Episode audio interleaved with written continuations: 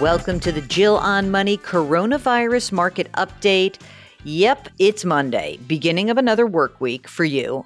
For me, it just doesn't feel like I'm ever stopping, and I think Mark probably feels the same way.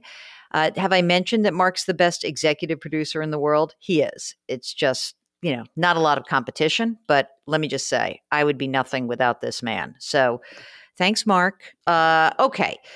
If you've got a financial question, please do send us a note. Email us. Ask Jill at jillonmoney.com. Ask Jill at jillonmoney.com. You can always go to our website, jillonmoney.com, and sign up for our free weekly newsletter. Mark puts together all the cool stuff over the course of a week. It's fantastic. All right, let's get to your questions. Mary is 67 years old. She's got $100,000 in savings, 88,000 in a 401k, 12 grand in the bank. Okay. I owe $166,000 on my mortgage, 4.75%. My monthly bills, $2,500 plus food and entertainment, monthly mortgage payment. I get Social Security, and works making, you know, about 15 bucks an hour, but she's furloughed right now. Question Should I refinance the $166,000 to get smaller payments or put the $100,000 on principal and then pay as much as possible to get rid of my mortgage? Okay, here's the problem you're not going to be able to refinance this mortgage because you don't have enough income. So, what you should do is not take any of the money out of your savings. You only have $100,000. Keep it. And if you need to, take a little bit of money out of your 401k and you can pay your taxes on that. But you absolutely, positively must not take that money. That is your liquidity. That has to last you. So, no, do not do that.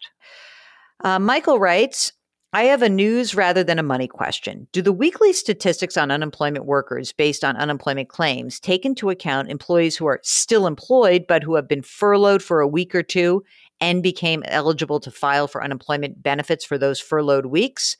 If not, wouldn't that be misleading to count workers in that category as unemployed? Yes, it should. Anyone who files weekly claims is part of those numbers. Okay. And it doesn't matter whether you actually have you know those people are on for a, uh, a, week or two weeks there's a second number that's called continuing claims. That's the number that is sort of keeping track of the tally on an ongoing basis. But now that we have the monthly numbers and we're going to start to get those monthly numbers over the next few weeks we'll have a lot more information about the contours of who exactly is unemployed who is not, and which of those people is unemployed temporarily, and which of those folks is actually going to need a job, and which of those folks is going to remain unemployed for a long time. Anthony writes, um, I heard you suggest people create a simple portfolio by putting some money in a stock market index fund and a bond index fund. I assume when you say this, you're referring to U.S. allocated funds. What role do you see in international funds? With some large US companies having operations all around the world, does it make sense to also have money in an international stock fund? Yeah, of course, that makes sense. I would love it. I think when people are just starting out, we're giving them the basics. But, you know, in general, when I say uh, stock and bond, yes, I would take a sliver of that stock position, maybe 10%. So let's say, let's pretend you put half of the money in stocks, half of the money in bonds. Of the money that's in stocks, why not put 10% in a broad international index? I like that as an idea. And international bonds can also be very good, but you know, I think it's sort of like the add-on, the next cat, the next level of asset allocation. Okay, Don writes, "Love your podcast. Listen religiously. We're 66 and retired. We've got no debt. Thank God.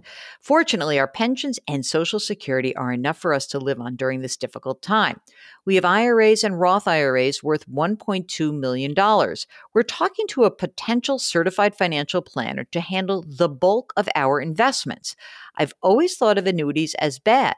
But this potential advisor is talking about putting about a quarter of our investments into a fixed index annuity as a fairly conservative piece of a moderately conservative portfolio. What's your opinion about this particular type of annuity?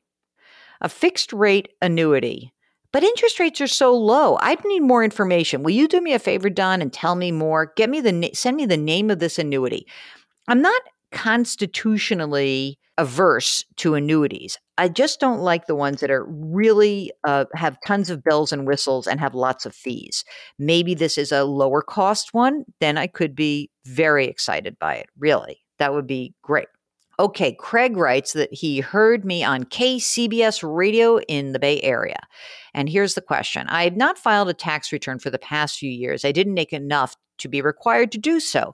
My mother passed away last year. She left me some taxable money, so I filed a paper return for 2019 at the beginning of April with my direct deposit information.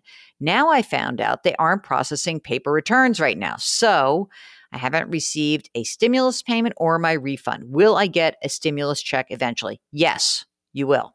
It's interesting in that I filed my California return shortly after and enclosed a check for what I owed them, and they cashed that check. Uh-huh, funny how that is.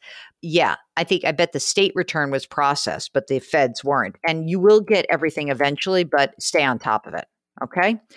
All right, that's it. That's your Monday show. And again, want to thank you so much for listening. Please do send us your questions Ask Jill at jillonmoney.com. That's our email address.